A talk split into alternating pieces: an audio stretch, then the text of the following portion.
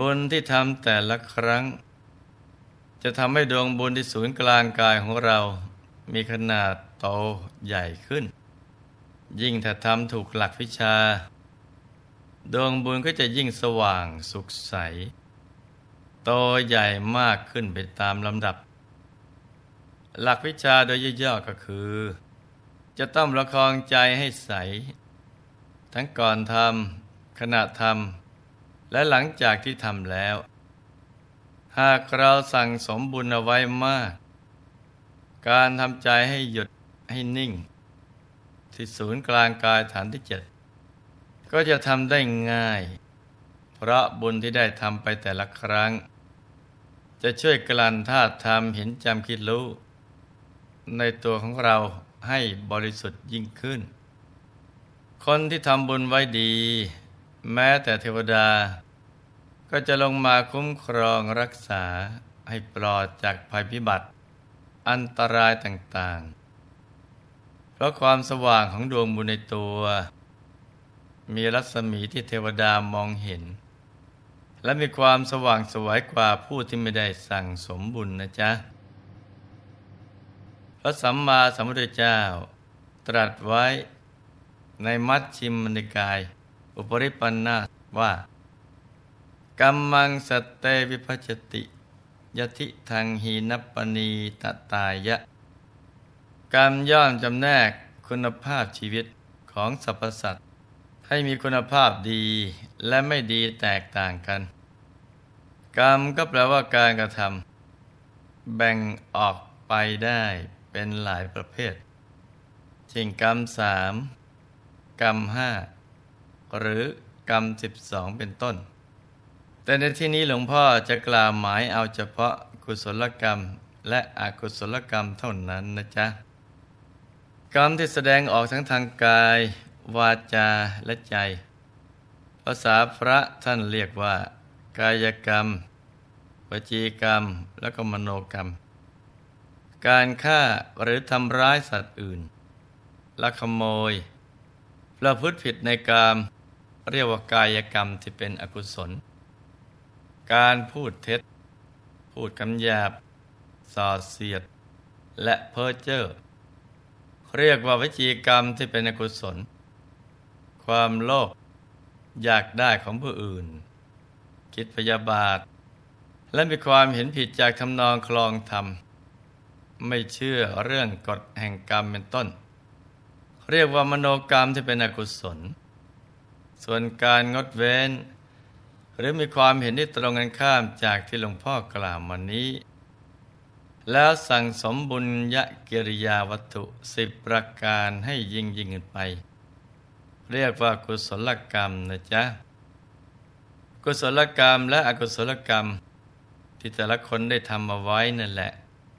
จะเป็นตัวแบ่งแยกสรรพสัตว์ให้มีความสุขทุกข์มีคุณภาพชีวิตที่ดี และไม่ดีแตกต่างกันออกไป ดังนั้นน่ะไม่ว่าเราจะทำอะไรแต่ละอย่าง ต้องคำนึงเสมอว่า สิ่งนั้นเป็นกุศลกรรม หรืออกุศลกรรมนะจ๊ะ แต่เราต้องการให้ชีวิตในอนาคต ออกมาดี ก็ต้องออกแบบชีวิตในปัจจุบันนี้ โดยไม่ทิ้งหลักกุศลกรรมบททั้งสิบประการนี้นะจ๊ะ กุศลกรรมบทที่เราทำเอาไว้อย่างดีแล้วนี้จำโดยผลให้เราประสบความสุข และความสำเร็จในชีวิตไปทุกภพทุกชาติ เพราะบุญเป็นดุจแก้วสารพัดนึกที่มีอนุภาพ สามารถดำเนินดาลความสำเร็จทุกอย่างให้เกิดขึ้นได้ ดังนั้น ทุกทุกคนจึงจำเป็นจะต้องลงมือสั่งสมบุญด้วยตัวเอง เพราะผลของการทุ่มเทสร้างบุญบารมีนั้น คือการยกคุณภาพชีวิตให้สูงขึ้น สามารถยกฐานะจากคนขอทาน ให้กลายมาเป็นเศรษฐี มหาเศรษฐี ยกจากชนชั้นสามัญให้เป็นชนชั้นสูง ยกจากคนธรรมดาทั่วไป ให้เป็นพระราชามหากษัตริย์ หรือในที่สุดเมื่อบุญบารมีมากพอ ก็ยกจากปุถุชนคนมีกิเลสหนา ปัญญาหยาบ ขึ้นสู่ภาวะของการเป็นพระอริยบุคคล จนได้เป็นพระอรหันต์พระปัจเจกพุทธเจ้าและพระสัมมาสัมพุทธเจ้า ดังเช่น พระนางเขมา ที่ท่านได้ออกแบบชีวิตของตนเอง โดยการสั่งสมบุญอย่างเดียว ส่วนเรื่องราวจะเป็นอย่างไร เราก็มาติดตามต่อจากเมื่อวานนี้กันเลยนะจ๊ะเมื่อวานหลวงพ่อได้เล่าถึงตอนที่พระนางได้สร้างบารมี ร่วมกับพี่สาวสองคน โดยช่วยกันสร้างสังฆารามถวายภิกษุสงฆ์ มีพระพุทธเจ้าเป็นประมุขในยุคสมัยของพระสัมมาสัมพุทธเจ้า พระนามวโกนาคมณะครั้นทั้งสามละโลกแล้วก็ได้สวยทิพยสมบัติ ในสวรรค์ชั้นดาวดึง อยู่หนึ่งพุทธันดร ครั้นมาถึงยุคของพระกัสสปะสัมมาสัมพุทธเจ้า ครั้งนั้น พระราชาแคว้นกาสี พระนามวกิกิ ในเมืองพาราณสี ซึ่งเป็นเมืองที่มั่งคั่งด้วยสมบัติมากมาย และมีระบบการปกครองที่ดีพระนางเขมาก็ได้มาเกิด เป็นพระธิดาองค์ใหญ่ของเท้าเธอ มีนามว่าสมณี ครั้นได้ฟังธรรมจากพระพุทธองค์แล้ว ก็เกิดจิตเลื่อมใส จึงได้ตัดสินใจออกบรรพชา แต่พระชนกนาถไม่ทรงอนุญาต เพราะเกรงว่าจะได้รับความลำบากกอบก็ต้องการในพระธิดาเสวยเบญจากามคุณก่อน ถึงกระนั้นพระนางก็ไม่ลดละความตั้งใจ แม้จะไม่ได้รับอนุญาต แต่ก็สมาทานศีล ประพฤติพรหมจรรย์ตั้งแต่วัยเยาว์แม้กนิษฐปกินี ร่วมสายโลหิตอีกหกพระองค์ ก็ล้วนมีความปิติยินดี ในการอุปถาพระสัมมาสัมพุทธเจ้ากนิษฐปกินีหกพระองค์นั้นก็คือ นางสมณะคุตตา นางภิกษุณี นางภิกขุทาสิกา นางธรรมา นางสุธรรมา และนางสังฆทาสิกา ซึ่งต่อมาพระราชธิดาทั้งเจ็ดนี้ ในภพชาติปัจจุบัน ก็ได้มาเป็นพระนางเขมา เป็นอุบลวรรณาเถรี เป็นปตาจาราเถรี เป็นกุณฑลเกสีเถรี เป็นกิสาโคตมีเถรี เป็นธรรมทินนาเถรี และเป็นนางวิสาขามหาอุบาสิกาตามลำดับ ครั้นต่อมาเมื่อพระนางสมณี ได้สดับพระธรรมเทศดาเรื่องมหานิทานสูตรจากพระสัมมาสัมพุทธเจ้าแล้ว ก็ชื่นชอบเป็นพิเศษ ถึงกับทรงศึกษาเล่าเรียนเพิ่มเติม หลังจากละอัตภาพในชาตินั้น ก็ได้ไปเกิดในสวรรค์ชั้นดาวดึงเจอตีจากสวรรค์แล้วก็ได้มาเกิด เป็นพระธิดา ที่โปรดปรานของพระเจ้ามัทราช ในสาครานครที่มั่งคั่ง นับแต่พระนามประสูตรทั่วทั้งพระนคร ก็มีแต่เรื่องมงคลเกิดขึ้นตลอดเวลา จึงได้รับการขนานนามว่าเขมา ซึ่งมีความหมายว่าผู้ยังใจของมหาชน ให้สุขสำราญนั่นเอง มื่อพระนางเจริญวัยขึ้น ก็มีพระรูปและผิวพรรณงดงาม เป็นที่ดึงดูดตาดึงดูดใจของผู้ที่ได้พบเห็น ต่อมาพระราชบิดา ทรงประทานพระนางแก่พระเจ้าพิมพิสาร พระนางก็เป็นที่โปรดปรานของพระสวามีเป็นอย่างมาก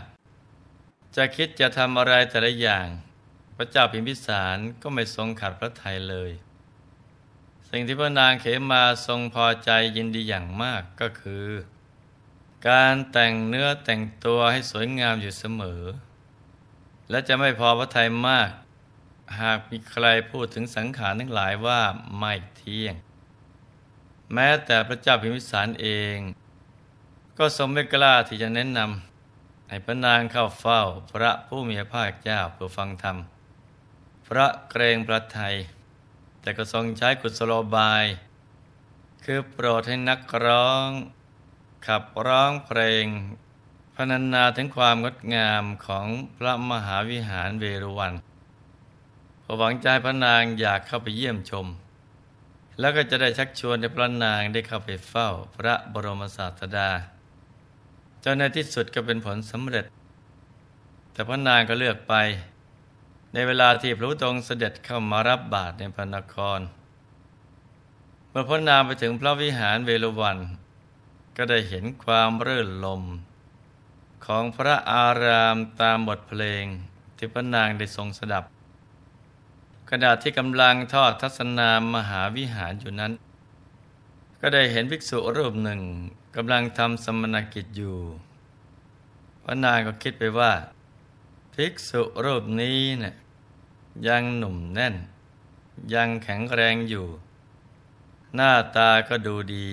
มีสง่าราศี แต่กลับมาปฏิบัติดีปฏิบัติชอบ อยู่ในป่าที่น่ารื่นลมเช่นนี้ ท่านเด็บลงผม คลองจีวร ทรงสังคติ นั่งอยู่ที่ใต้ร่มไม้เจริญฌานอยู่ ท่านได้ละการเที่ยวเตรเฮฮา ภาษาคนหนุ่มทั่วไป ท่านประพฤติตัวเหมือนกับคนอยู่ในที่มืด ซึ่งธรรมดา คนเราควรจะใช้ชีวิตทางโลกให้สนุกสนานเสียก่อน จึงค่อยมาบวชในตอนแก่ แล้วพนางก็คิดต่อไปว่าลักคันทกุดีซึ่งเป็นที่ประทับของพระสัมมาสัมพุทธเจ้าตอนนี้เนี่ยน่าจะไม่มีใครอยู่ พระพระพุทธองค์ เสด็จเข้าพรนครเพื่อบิณฑบาตกับหมู่ภิกษุสงฆ์พระนางยังเสด็จเข้าไปใกล้พระคันธกุดี แต่เมื่อเดินไปถึง พระนางก็ต้องตื่นตะลึงกับภาพเบื้องหน้า ที่ได้เห็นพระพุทธองค์ประทับนั่งอยู่ตามลำพัง ทรงมีพระวรกายรุ่งเรือง ดังดวงอาทิตย์อุทัย และยังมีหญิงสาวสวย ถวายงานพัดอยู่พระนางจึงเพ่งพินิษดูพระวรกาย ที่อุดมด้วยลักษณะมหาบุรุษ ซึ่งไม่เคยพบเห็นที่ไหนมาก่อน อีกทั้งสนใจในความสวยงามของหญิงสาวที่นั่งพัดอยู่ใกล้ๆ จนแทบไม่กระพริบพระเนตรครั้นย้อนดูพระองค์เองก็รู้สึกว่า ระนางงามน้อยกว่าสาวคนนั้น ส่วนว่าเหตุการณ์ต่อจากนี้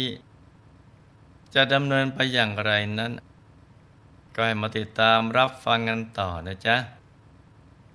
สำหรับวันนี้ก็ให้ลูกๆทุกคน มันขนขวายในการประกอบแต่กุศลกรรม ทั้งกายกรรม วจีกรรมและก็มโนกรรม กรรมดีนี้จะได้ปรุงแต่งจิตของเรา ให้บริสุทธิ์สูงส่ง จะส่งผลให้เราประสบกับความสุข ความเจริญยิ่งยิ่งขึ้นไป และยังจะเป็นพลวะปัจจัยให้ได้เข้าถึงพระรัตนตรัยภายในอีกด้วยนะจ๊ะ ในที่สุดนี้ หลวงพ่อขอมนวยพร ให้ทุกท่าน มีแต่ความสุข ความเจริญรุ่งเรือง ให้ประสบความสำเร็จในชีวิต ในภารกิจหน้าที่การงาน และสิ่งที่พึงปรารถนา ให้มีมหาสมบัติจักรพรรดิตักไม่พร่องบังเกิดขึ้น เอาไว้ใช้สร้างบารมีอย่างไม่รู้หมดสิ้น ให้มีสุขภาพพลานามัยที่แข็งแรง ครอบครัวอยู่เย็นเป็นสุข เป็นครอบครัวแก้ว ครอบครัวธรรมกาย ครอบครัวตัวอย่างของโลก ให้มีดวงปัญญาสว่างสวัย เข้าถึงพัตธรรมกาย ได้โดยง่าย โดยเร็วพลัน จงทุกท่านเทินธรรมกายเจดีมณีอนันจักรวาลอำนวยสุขทุกสถานตราบนิพพานถึงสุข